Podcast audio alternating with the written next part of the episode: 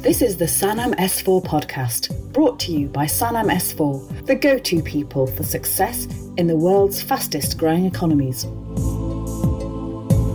Season 1 Reshaping International Student Recruitment in the Time of Coronavirus. Episode 1 Jason Kinnear is Assistant Dean of Study Abroad and Exchanges at UNC Chapel Hill, a super experienced higher education professional in study abroad programme development and service learning. He has led study abroad programs to Costa Rica, Ghana, South Africa, and Thailand, and looks back on his time as an undergrad study abroad student in London with great fondness. Jason is a former regional chair of NAFSA, the Association of International Educators, and also very active in the Forum on Education Abroad.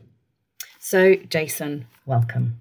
Good afternoon great that you could be with us here as our first guest on the podcast, um, particularly because of your background. I know that you yourself did your study abroad at Imperial College, which is where much of the government advice is coming out of for the UK government on the coronavirus. Um, but I know that this week you're not even supposed to be at home drinking beer on your patio. You're supposed to be at the forum. That's correct.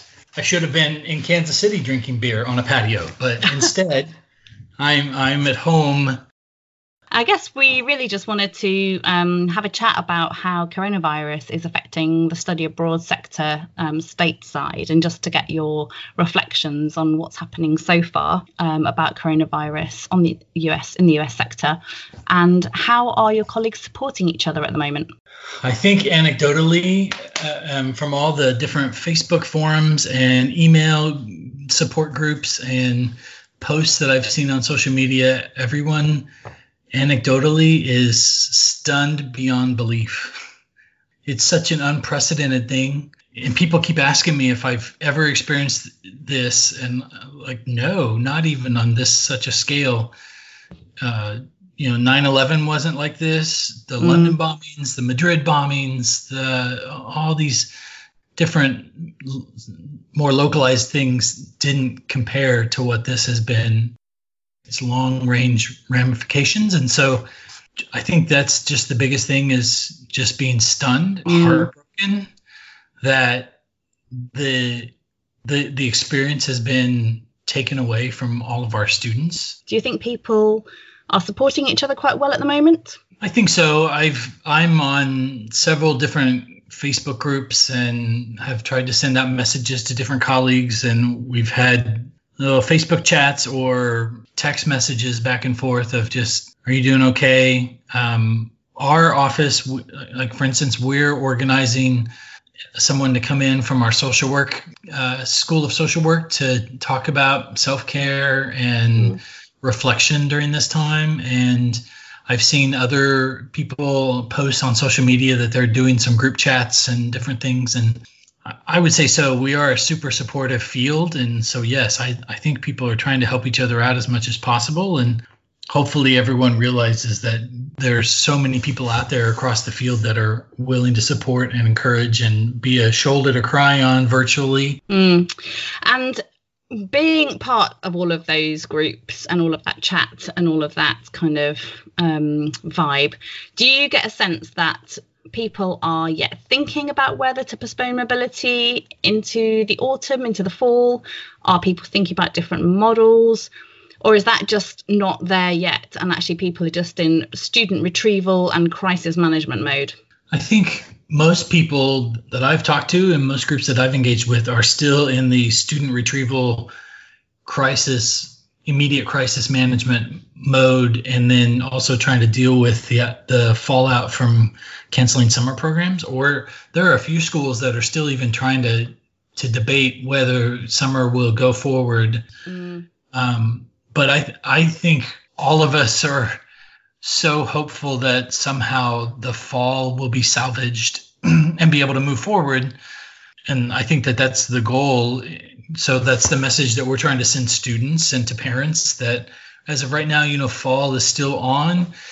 And but if it doesn't happen let's look at other modes of delivery of of information. And i think definitely there could be there, there are different schools that are out there that are looking at online learning. So the COIL mode of international exchange or um, different virtual courses or asynchronous learning options could definitely be a possibility for students. But I just think most programs haven't even begun to think about fall. Yeah.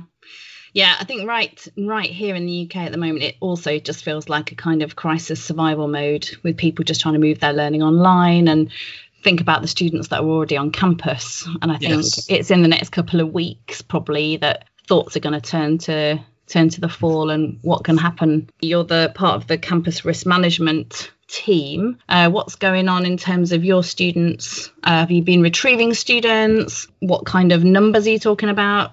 And how does it look for the fall? Yeah, so we sent out cancellations for the spring to 410 students Ugh. and have asked them all, to, you know, told them their programs were canceled and asked them all to return to the states. And to varying degrees, the majority of those have returned. There's a few who were either um, citizens of other countries that weren't allowed mm-hmm. to come back because of the travel ban. And there's also students who we provided the opportunity for them to sign a release in, and stay abroad. And so quite a few students have done that as well. And so there are still students that, that, that have done that hunkering down and uh, sheltering in place or staying where they're at and just either quarantine themselves or hoping it passes over and they'll finish their semester online but remain in their host country. Uh, for summer, you know, we had to send cancellations to over a thousand students and are working with them on our campus to try to identify alternative options for learning for them, either online or on our campus summer school. Um, I've heard rumors of a few different providers and different organizations that are looking to offer their same summer study abroad programs, but offer them through an, an online format. And so that opens up a debate of how do we work with that and how would we transcript that? And I have the concerns about the intercultural learning. I, have heard of a couple organizations that are doing virtual internship opportunities, and but how would that?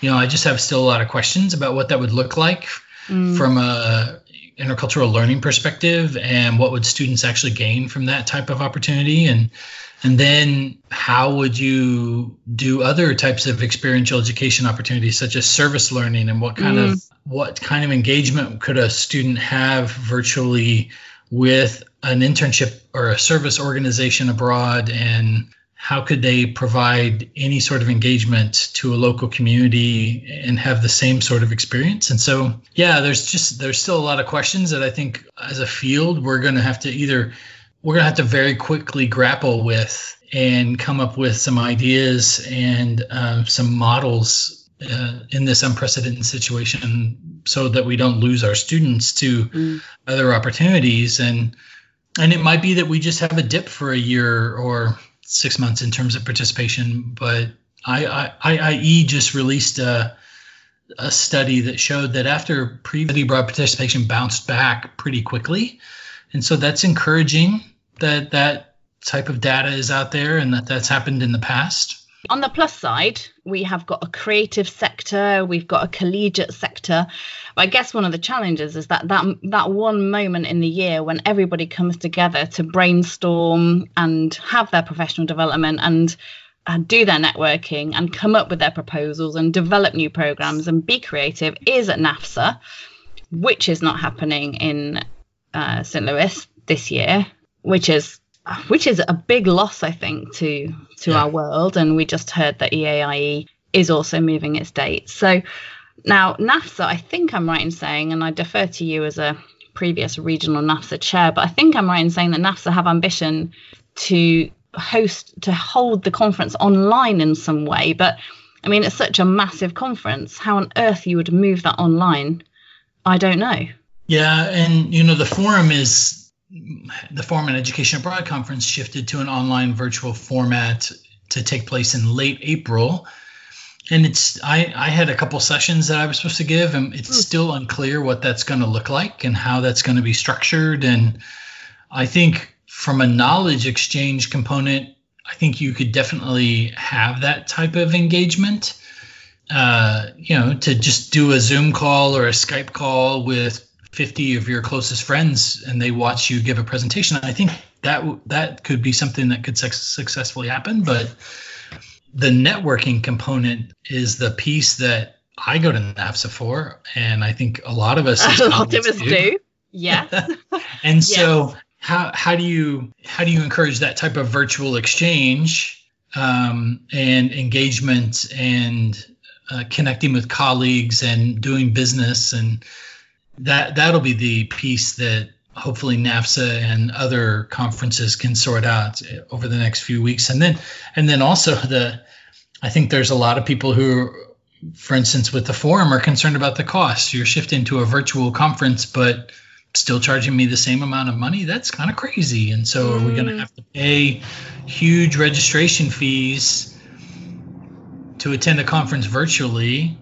I mean, yeah, it's great. I can sit here and have a beer and talk with my colleagues around the world and do a session, but uh, it's just not the same. So I, it's still sort of up in the air. I, I'm always willing to try new things and um, and explore new possibilities. And I think there's a lot of us in the field that are very flexible and are excited to see something different. One last thing I wanted to just ask you is we've talked about the conference scene, we've talked about UNC, we've talked about the sector more broadly, but just in terms of the private providers and um, you know the study abroad organisations and sending bodies, do you have any sense of what that looks like? That space looks like at the moment?